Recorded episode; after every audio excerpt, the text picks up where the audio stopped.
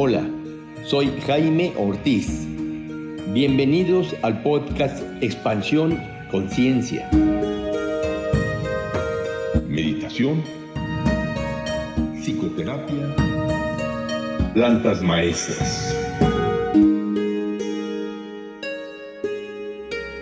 Hola, ¿qué tal? Bienvenidos a este episodio del el podcast Expansión Conciencia. En este episodio estaremos hablando de las heridas de la infancia. Para este episodio hemos invitado a la doctora Anamar Orihuela, quien nos muestra un camino a una vida de conciencia acerca de las lesiones y aflicciones del pasado que hoy siguen estando presentes y de alguna manera obstaculizan la travesía hacia la paz interior y el amor. Anamar es una reconocida psicoterapeuta, escritora de long sellers como Hambre de Hombre, Transforma las heridas de tu infancia, Sana tus heridas en pareja, Sobrevive en coautoría y su más reciente libro, Más allá del sobrepeso, un libro que ofrece las herramientas para sanar la psique del sobrepeso. Anamar es directora de la Academia Anamar Orihuela, un espacio para aprender a sanar el alma herida a través del método ERA, un método de trabajo con el trauma creado e impartido por Anamar Orihuela. Se ha formado como sanadora estudiando diversas técnicas de psicoterapia como trabajo con trauma, terapia gestal, análisis transaccional, filosofía metafísica, somatic experience y metagenealogía. Tiene más de 20 años de experiencia en la práctica de sanación de las heridas de la infancia, dictando grupos de crecimiento, conferencias, talleres, terapias y conferencias masivas, ofreciendo herramientas para resolver los nudos del pasado. Anamar es una escritora con más de medio millón de libros vendidos y un impacto masivo en redes sociales con sus temas de sanación. ¿Qué tal, Anamar? ¿Cómo estás? Gracias, Jaime. Bienvenida. Gracias, pues muy contenta. Siempre tener la oportunidad de poder hablar de las heridas de la infancia, para mí es, una, es, es siempre una oportunidad sobre todo porque pienso que estamos en tiempos de dolor, ¿no? O sea, tiempos de movimientos, de crisis, de cambios, donde se despiertan en cada uno de nosotros memorias bien primitivas de abandono, de incertidumbre, de soledad, de vacío. Y creo que cualquier oportunidad de poder dar un poquito de claridad, de paz, a quienes están escuchando es, es para mí un privilegio, así que muchas gracias por la invitación. Muchas gracias, Anamar. Vamos a empezar, si nos puedes decir, ¿qué son las heridas de la infancia? Son memorias que no encontrar, memorias dolorosas de situaciones que nos hicieron sentir en peligro, solos, a lo mejor eh, situaciones que nos hicieron sentir en soledad, que nos dolieron y que se quedaron como, como una memoria en nuestro cerebro más primitivo. Son de la infancia porque se construyen los primeros años de nuestra vida, donde nuestro cerebro está, digamos que, eh, formándose.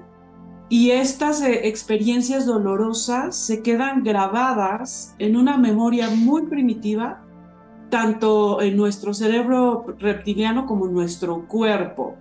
Entonces, cuando nosotros en, el presente experimentamos o se activan esas memorias del pasado, nos ponemos instintivos, compulsivos, experimentamos una serie de sensaciones y emociones irracionales, de soledad, de miedo, de vacío, entonces, ¿por qué? Porque están en nuestro cerebro más primitivo. Entonces, para resumir, son experiencias dolorosas impregnadas en el cuerpo y en la mente más primitiva de lo que somos. ¿Cómo puede una persona saber que tiene una herida o varias heridas de su infancia? Yo he conocido personas que me dicen, yo de aquí en adelante, puro futuro, no quiero ver nada en el pasado, nada de mi pasado. Bueno, pues entiendo que, que así es para ellas, pero ¿cómo esta persona podría realmente darse cuenta de que tiene una herida o varias del pasado, de su infancia? Porque tiene comportamientos fuera de control que están más allá de lo racional. Por ejemplo, de pronto tiene una, un vacío, una sensación de, de no ser suficiente, puede experimentar sentimientos como de ser, una, de ser un fraude o de ser un impostor en lo que hace, de pronto incapacidad para disfrutar lo que tiene, para conectar y amar lo que tiene, a lo mejor porque tiene actitudes de falta de aprecio y de amor y de respeto por sí mismo. O sea, tenemos las heridas, nos hablan a través de comportamientos autodestructivos comportamientos dolorosos que nos llevan a lastimarnos y lastimar a los que amamos y de alguna manera no podemos dejar de hacerlo. O sea, yo sé que debo comer bien, pero no como bien. Yo sé que debo confiar, pero no confío. Yo sé que eh, soy amado y que la gente me ama, pero en realidad no lo siento.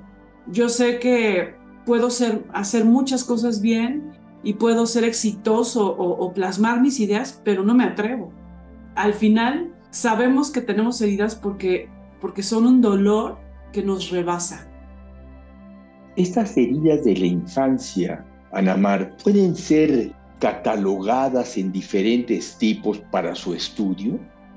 Sí, bueno, yo eh, en el método que creé son fundamentalmente dos heridas la herida del rompimiento con el padre, que es la herida de abandono, y es un dolor de, rompimiento de nuestra capacidad de conectarnos con la masculinidad o con los valores del padre, que son límites, autoprotección, estructura, orden, disciplina, el respeto por las reglas, la autocrítica. Esa es la herida del rompimiento o del dolor con el padre.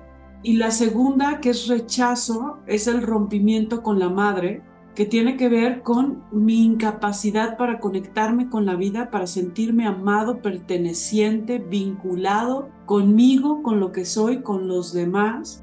Es el rompimiento de mi vulnerabilidad, de mi capacidad de amar, y esto se convierte en una defensa. Entonces, fundamentalmente, estamos lastimados por estas dos heridas, rechazo y abandono.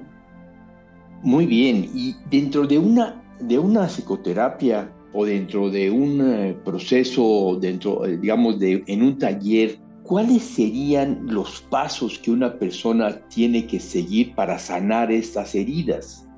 Bueno, pues lo primero, lo primero es saber que, que son parte de ella, de él, que el niño herido no se da en adopción en un retiro no se le deja a un terapeuta tomando una terapia, o sea, el niño herido no se deja, no se, no se abandona, no se elimina, no, no, no, no lo quitamos, vamos a una terapia para que, para que nos lo quiten. En realidad lo, lo primero que tiene que saber una persona que quiere sanar sus heridas es que tiene un niño que fue lastimado en su pasado y que este dolor no le ha permitido desarrollarse en integridad y que hoy necesita acompañar a resolver aspectos que quedaron inconclusos con su pasado para poder integrar a ese niño. Pero eso es un proceso, eso no lo hace en un fin de semana, no lo hace, o sea, lo hacemos a través de una vida entera. Entonces, lo primero que tienes que saber es que si tienes un niño herido, por más libros que leas, por más terapia que tomes, por más cursos que vayas, no te vas a deshacer de él. Lo que tienes que aprender es a vivir con él, a ser un buen padre de ese niño, a aceptarlo, a conocerlo, a abrazarlo, a liberar el dolor que se tragó, que no tuvo papás que le permitieron desahogarlo. Y eso es un aprendizaje muy grande. Esto que comentas, Jaime, de hay personas que quieren darle la vuelta a su pasado y decir, el pasado ya pasó, vámonos con el presente. Y yo estoy de acuerdo, porque el niño herido está en el presente, no está en el pasado. Dices, si tenemos un niño herido, esto quiere decir que hay personas que sí lo tienen y personas que no lo tienen.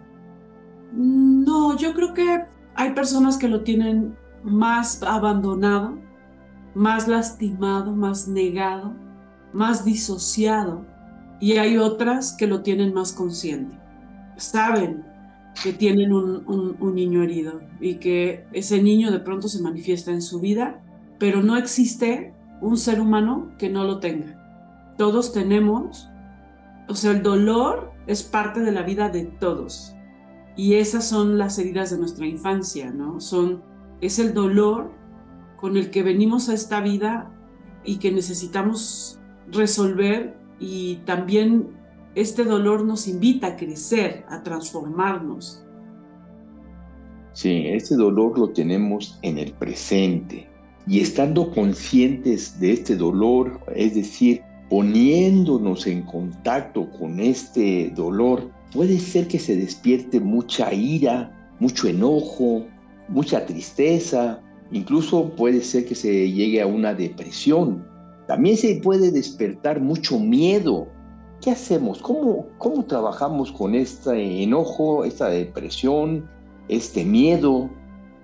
Efectivamente, hay situaciones que, son, que nos rebasan, momentos que vivimos de mucha soledad, de abuso, de negligencia, que no podemos visitar o habitar o conectar sin sentirnos rebasados, dolidos, llenos de miedo, de ansiedad. Entonces es por eso que yo he creado en mi método un trabajo de ir aprendiendo a ser un adulto que acompaña poco a poco ese dolor que no te rebasa.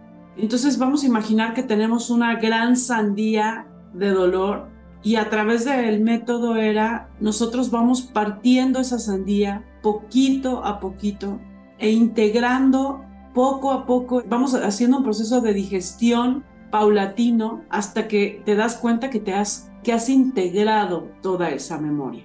Pero de alguna manera vamos poco a poco desde el adulto abriendo capítulos de nuestro interior, buscando desde el adulto no rebasar el límite, ¿no? Yo no creo en las catarsis, yo no creo en las terapias donde le tienes que donde tienes que desbordar. Yo no creo que la sanación sea desbordarte en llanto, inventarle la madre a tus padres y sacar todo. Me parece que podría ser una situación catártica liberadora, pero en realidad lo que estamos listos para integrar es mucho menos. No tenemos que llevarnos al límite de todo el dolor, como muchas prácticas donde llevan a las personas a, desbordarse en su dolor al límite. Y eso en realidad es un desahogo, pero no, la persona no está lista para integrar todo. Es como el cuerpo, ¿no? Si le damos un enorme shot de calcio, pues va a tomar lo que, lo que puede, lo que, lo que necesita y lo demás lo va a desechar. Es así como, es, es así también el manejo del dolor. O sea, estamos listos para integrar y para resolver y sanar poco a poco el dolor. Y esto nos va haciendo conscientes de nosotros, nos va permitiendo estar más ligeros, restituir la salud liberar energía porque cada herida atrapa energía vital.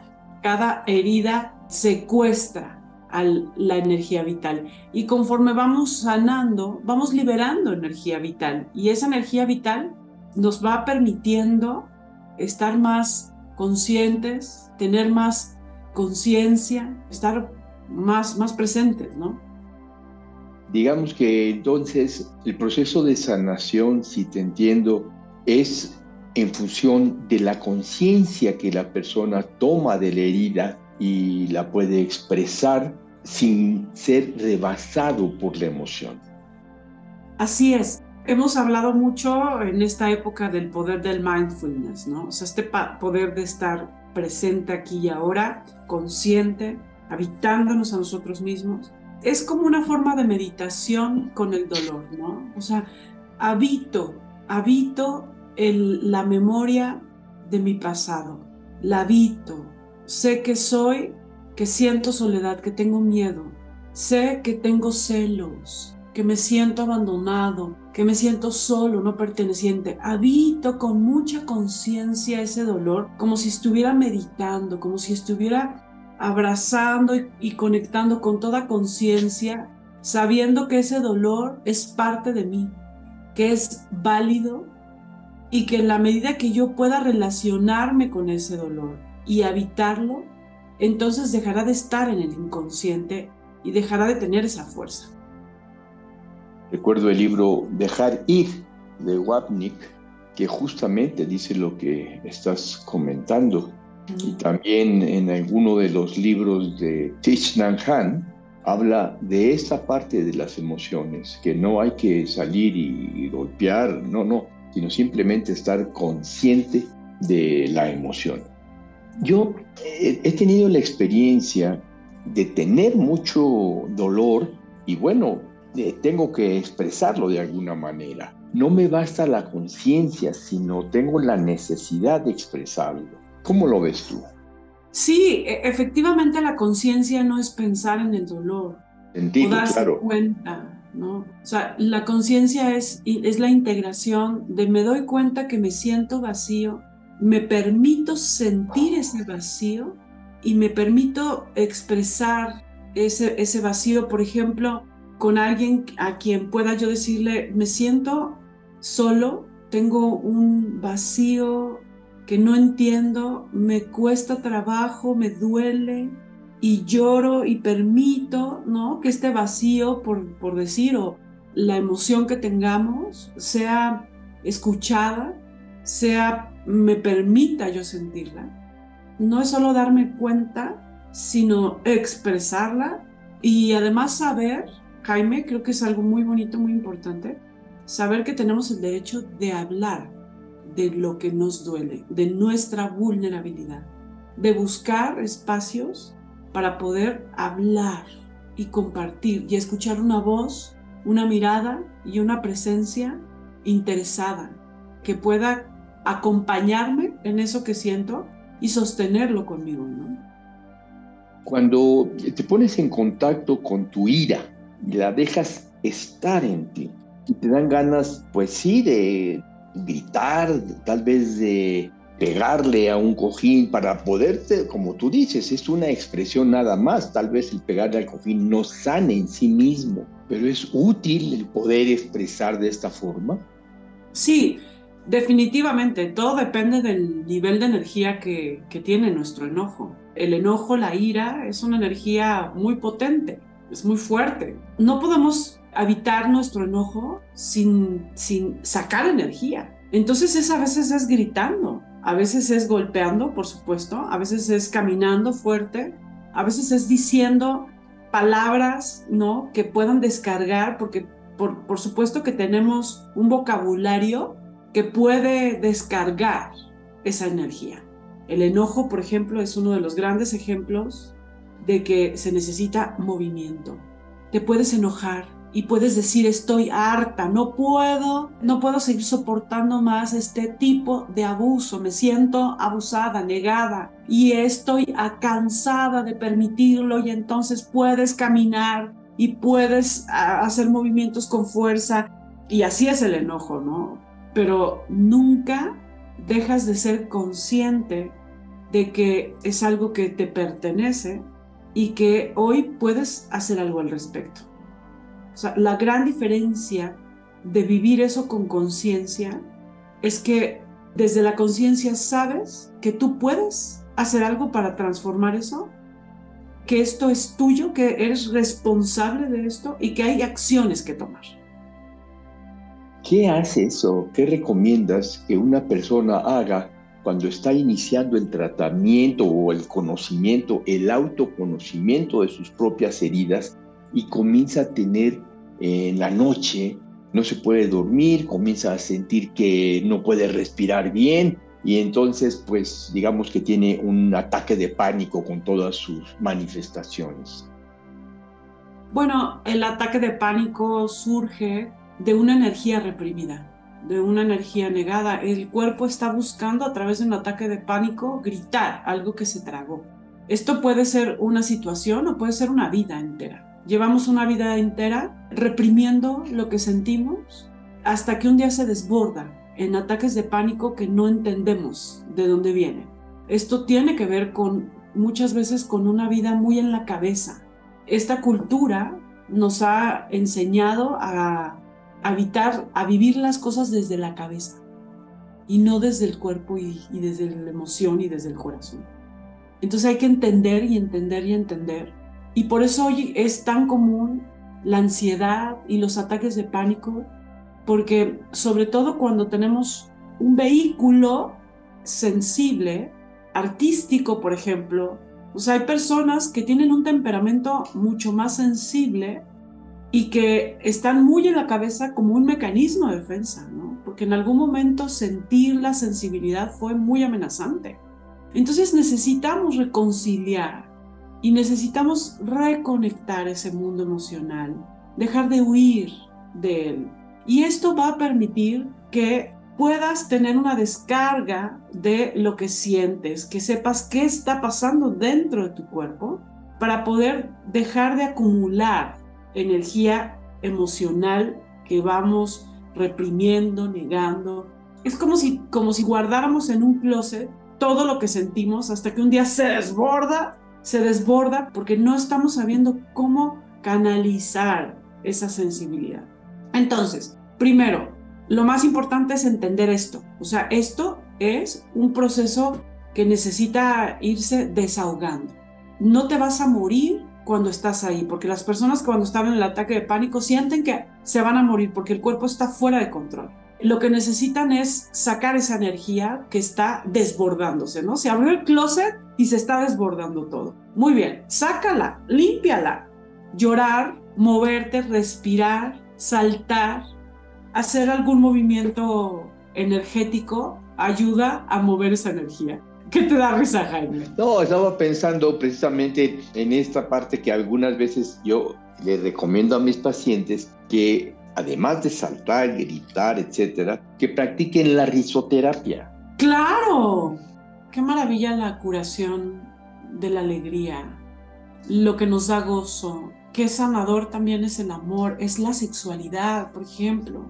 Tener una buena relación sexual contigo, ser un buen amante de ti mismo, podría también canalizar mucha de esta energía hacia el placer. O sea, en realidad necesitamos limpiar ese closet lleno de memorias y de, emociones y dolores de los cuales hemos huido y que hay quienes, quienes ya no pueden más, o sea, llegan a un límite y solamente a través de un ataque de pánico es que empiezan a decir, creo que algo está realmente mal.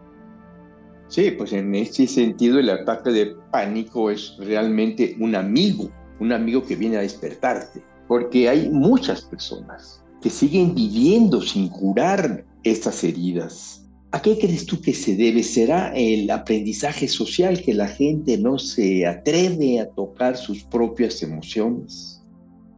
Yo creo que es parte de una época donde pensamos y luego existimos. En realidad no, no ah. fuimos educados para poder sentir y para poder ser humanos, para poder habitar nuestra vulnerabilidad creo que somos producto de una época que nos, que nos invita a desintegrarnos en nuestra parte femenina, ¿no? En nuestra parte emocional, en nuestro cuerpo. Es parte de un plan, ¿no? Quizá de una necesidad de ir desarrollando más nuestro cerebro, nuestro cerebro más sofisticado, ser más racionales, más mentales, pero en realidad, si nosotros somos muy racionales, tenemos postdoctorado y nos hemos leído 80 mil libros, pero estamos disociados de nuestro mundo emocional, nunca vamos a ser felices, nunca vamos a estar integrados y completos. O sea, hacer el amor es poder tener un gran cerebro, una gran capacidad de darte cuenta, una gran conciencia integrada con una gran capacidad de sentir, con una gran capacidad de habitar lo que sucede en tu mundo, en tu corazón, en tu cuerpo, en tus emociones. Y entonces los seres humanos vamos a través de un proceso evolutivo integrando y reconciliando estos dos mundos, que realmente es lo que nos pasa. Yo creo que lo que nos pasa es que nos enseñaron a abrazar lo masculino, a estar muy en la cabeza, a disociarnos de nuestra madre, que es el cuerpo, y que hoy estamos intentando reparar. O sea, estos dos mundos de los que habla serían entonces el mundo racional por un lado, todos los aprendizajes racionales, etcétera, y por otro lado el mundo afectivo, el poder de alguna forma despertar nuestro propio mundo afectivo.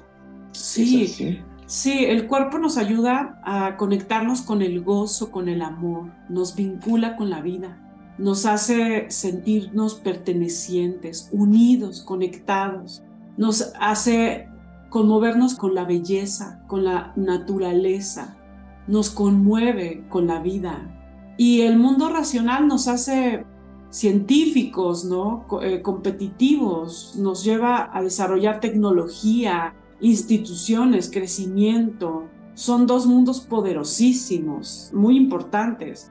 Pero sí creo que necesitamos, y, creo que hacia allá vamos, Jaime, yo, yo creo que parte de todos estos trabajos de, que estamos haciendo en este momento incluso, es un trabajo de, de recordar que tenemos pendiente la integración de nuestro mundo emocional, la sanación de nuestras heridas y la reconciliación con la vulnerabilidad, que es lo que nos está faltando. Y digo, son dos mundos muy importantes, ¿me explico? O sea, no digo que solo el mundo del dolor y las emociones y el cuerpo debería de ser, no, bueno, tendremos que también tener una gran conciencia, una mente muy consciente, muy despierta, muy atenta, capaz de cuestionarse, capaz de darse cuenta, integrada esas dos realidades, ¿no? Claro. Si viene una persona y te dice, Ana Mar, dime, ¿para qué quiero yo meterme en este proceso de sanar heridas si me va a resultar muy doloroso? ¿Podrías darle tú tres o cuatro, digamos, puntos de lo que va a lograr muy concretamente? Sí. Lo primero es que vas a dejar de actuar con mecanismos que en realidad te están alejando del amor y alejando de ti. Porque cuando nosotros tenemos heridas, actuamos a través del control, del perfeccionismo, de, por ejemplo, la anulación de lo que yo soy, del victimismo. Todos estos comportamientos son mecanismos de sobrevivencia, de adaptación, que no te están permitiendo sentirte amada perteneciente. El primer punto es la única forma de sanar las heridas es sanar nuestra relación con los que amamos. De verdad, establecer relaciones de amor, establecer relaciones de vulnerabilidad, de honestidad, de autenticidad. Y esas relaciones no se van a dar nunca si nosotros no trabajamos nuestras heridas. Porque en realidad vamos a estar jugando solo juegos. Yo rescato, soy perfecta, no me equivoco, hago mucho para ser amada, controlo todo, soy la víctima. Todos estos juegos son en realidad formas que nos desconectan o no nos permiten vivir el amor. Ese sería el primer punto. El segundo punto que yo le diría, ¿por qué tienes que trabajar tus heridas? Porque el dolor que vives hoy es mucho más grande que el que está en, tu interior. El dolor de no saber por qué me siento triste, perdida, ansiosa, me siento siempre rebasada. Ese dolor es como vivir con una enfermedad que no está diagnosticada. Cuando tienes un diagnóstico y sabes hacia dónde ir y sabes que el viaje es hacia adentro, empiezas a encontrar dentro de ti liberación, eh, conciencia, un dolor que te libera, un dolor que te sana, un dolor que te hace amarte, conocerte, que te reconcilia. El viaje hacia adentro es menos doloroso de lo que tú crees. Lo que estás viviendo es mucho más doloroso. Y cuando vas y conoces y haces el viaje hacia adentro, entonces te das cuenta que ahí hacia adentro hay dolor, claro que sí, pero también hay paz, también hay certeza, también hay una forma de colocarte en la vida donde el poder está dentro de ti y no a través del reconocimiento de los demás o a través de la aprobación o a través de lo que hay afuera. O sea, empezamos a conocer lo que es verdaderamente asentarte dentro de ti desde una seguridad que no te hace esclavo de los demás, sino eres tú contigo. ¿Y por qué deberías de trabajar tus heridas? Porque si tú trabajas tus heridas y haces e integras ese dolor y creces, liberas a tus hijos de esas cadenas. Liberas a tu linaje, porque todos venimos pertenecientes a, una, a un linaje, a una cadena de personas y de, almas en las cuales estamos hermanadas a través del dolor. Y todo, todo el trabajo que hagas por integrar y ser más consciente, liberas a todos los que vienen, descargas a tu sistema. Y eso es algo que, bueno, nos debería inspirar a todos, ¿no? O sea, ¿qué tipo de ancestro queremos ser para nuestro sistema familiar. Un ancestro sanador, un apoyo, una conciencia o pues alguien negligente que no, no quiso trabajar y evolucionar a través de, del dolor y la conciencia. Hablando de los ancestros, Anamar, ¿las heridas se heredan? Sí, las heridas se heredan. Es como la tienda de raya si no pagaste, lo pagan tus hijos. Y no es una cuestión de pago, ¿eh? ojo, perdón la expresión porque podría confundir. No es una cuestión de pago, porque en realidad venimos en esta vida, todo en la vida, todo está evolucionando, un árbol, una planta, una semilla, está evolucionando a través del crecimiento y todo ese crecimiento duele. Cuando la, semilla, la, semilla se rompe en su condición de semilla para, generar una flor es un, es un dolor. Y nosotros como familia, como con los vínculos con nuestros padres, con nuestros hermanos, con nuestros tíos, tenemos de alguna manera la misión de crecer y de evolucionar. Y cuando no lo hacemos y dejamos ese pendiente, entonces se lo pasamos a nuestros hijos, porque no, no cumplimos nuestra, digamos que lo, que nosotros venimos a integrar. Es algo que de alguna manera es un deber, un deber poder crecer y poder, tenemos las habilidades y las cualidades para poder completar ciertas tareas. Si esas tareas no las completaste porque caíste en la víctima, porque te desenfocaste, porque te enojaste, porque te evadiste, porque, en fin, porque algo te rebasó, esas tareas evolutivas las tienen que hacer tus hijos y a veces dejamos pues experiencias de, mucho dolor, ¿no? Por ejemplo, una, una mamá que nunca se vio a sí misma, una mamá que siempre fue negligente con sus necesidades, nunca respetó lo que necesitaba y lo que sentía, pues deja una tarea muy grande a sus hijas de respetarse, de conocerse y de sanarse. Cuando dices hijas, son hijas e hijos hijas e hijos, así es. Bueno, sí, es verdad, sí. Ahorita que hablas de, de esta parte del deber, es que es como si nosotros vamos a la más profunda esencia de lo que venimos a hacer a esta vida, podemos descubrir que nuestro dharma, nuestro deber, es precisamente hacer lo necesario para la evolución de nuestra alma. Parte de esto necesario para la evolución de nuestra alma es sanar las heridas y convertirnos en seres de paz interior, de luz, de amor. Yo no creo, no lo sé, no sé si sea eso nuestro destino. Yo lo que te puedo decir, Jaime, es que hoy, a través de que he integrado de manera muy consciente mi dolor, me siento con más derecho de ser yo. No dejo de tener una niña herida, no dejo de sentir a veces vacío, soledad, no dejo de a veces sentirme insegura, pero hoy soy consciente de eso. Me permito vivirlo con todo el derecho, abrazando con más conciencia lo que soy, y eso me hace sentir más en paz.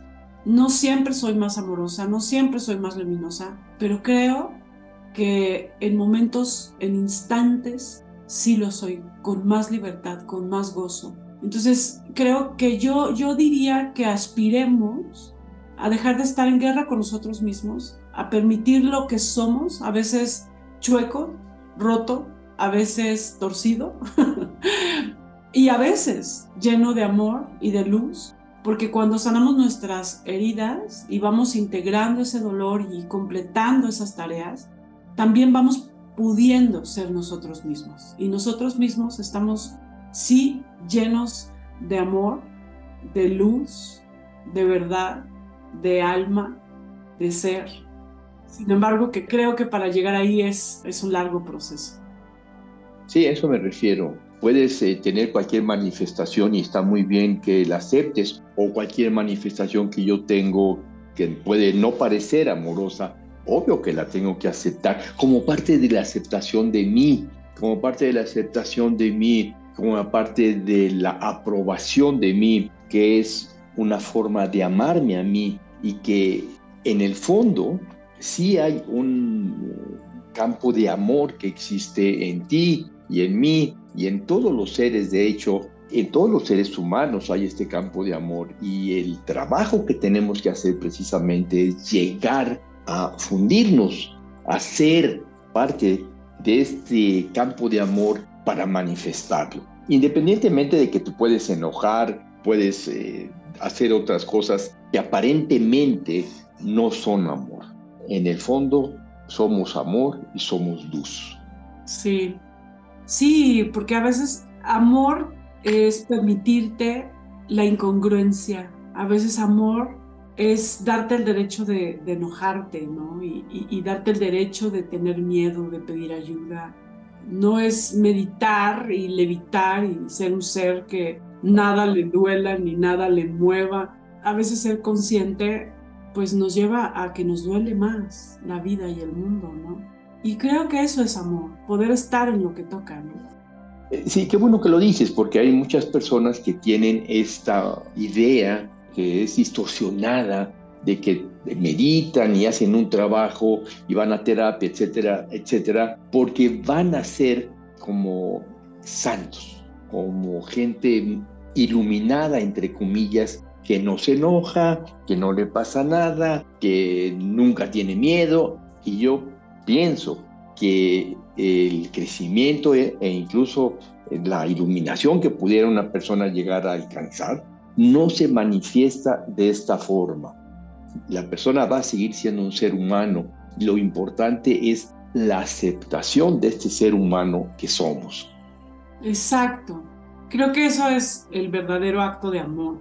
Aprender a, relacionarnos con lo que somos y dejar de pensar que nuestro miedo, nuestra, nuestra tristeza, nuestro enojo, nuestro dolor, nuestra historia, nuestra apatía, o sea, dejar de pensar que hay algo mal en nosotros y aprender también a amar lo que somos en luz, porque la verdad es que nos relacionamos mucho más con nuestra sombra, con lo que no somos, lo que no tenemos, lo que no tuvimos, lo que no seremos. Y pasamos de largo e ignoramos lo que sí somos. Y si pudiéramos tener una, un foco mucho más claro en lo que sí soy, que es maravilloso y que es vasto y que también te heredaron, porque tus padres no solo te heredan dolor, también te heredan luz, cualidades, virtudes, fortalezas, trabajos completados, lo heredan nuestros padres, lo heredan nuestros abuelos, heredamos la luz de un linaje maravilloso que cuando aprendemos a reconciliarnos con nosotros mismos y a reconciliarnos con nuestra linaje y nuestra historia, entonces somos más capaces de expresar la luz, el bien, la verdad y la justicia, como diría Platón, ¿no? muy bien, Ana Mar.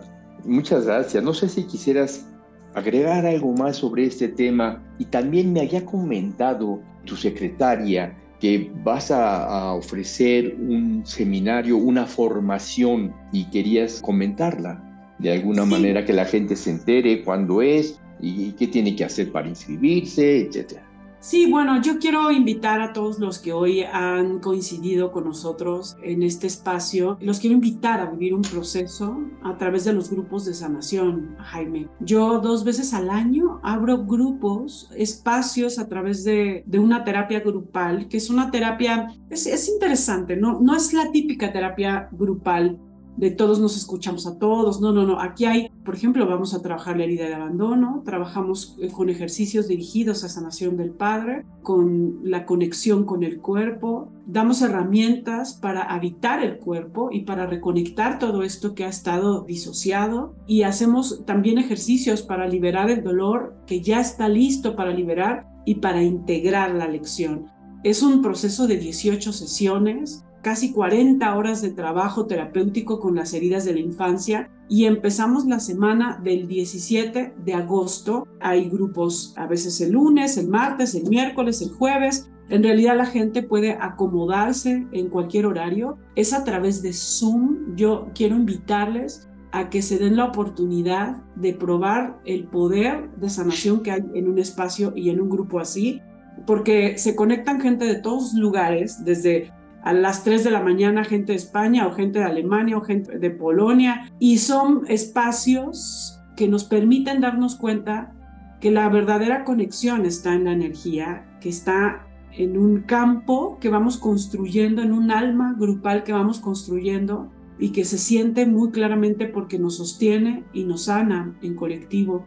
Los grupos son muy potentes, digamos que sanamos en relación y los grupos te dan la oportunidad de mirarte, de espejearte, de compartir y de sanar en esta relación que se va construyendo. Entonces, los invito, empezamos la primera la semana del 17, no, la semana del 14, del 15 de agosto, empezamos los grupos. En todas mis redes puedes encontrar la información. En Instagram, anamar.orihuela, en Facebook, Anamar Orihuela, en TikTok, en mi página www.anamarorihuela, no, academiaanamarorihuela.com y estos lugares tienen toda la información y las ligas para que puedas tener el temario. Pero estamos a tres minutos de empezar. Esta es la última llamada para el viaje hacia el interior a la sanación de las heridas. Perfecto, Anamar. Oye, pues no me queda más que agradecerte, agradecerte tu presencia. Me ha encantado toda tu exposición y toda tu presencia en este podcast, en este episodio. Muchas, muchas gracias. Encantada. A mí también me ha gustado muchísimo tu presencia, tu energía. Gracias por crear este espacio y espero que no sea la primera vez. La última. La última. Espero que no sea la primera y la última, ¿no, verdad? Espero estar nuevamente contigo, Jaime. Gracias. Ana Mar, muchas gracias a ti, muchas gracias. Para una cita de psicoterapia, WhatsApp 56 18 54 63 63.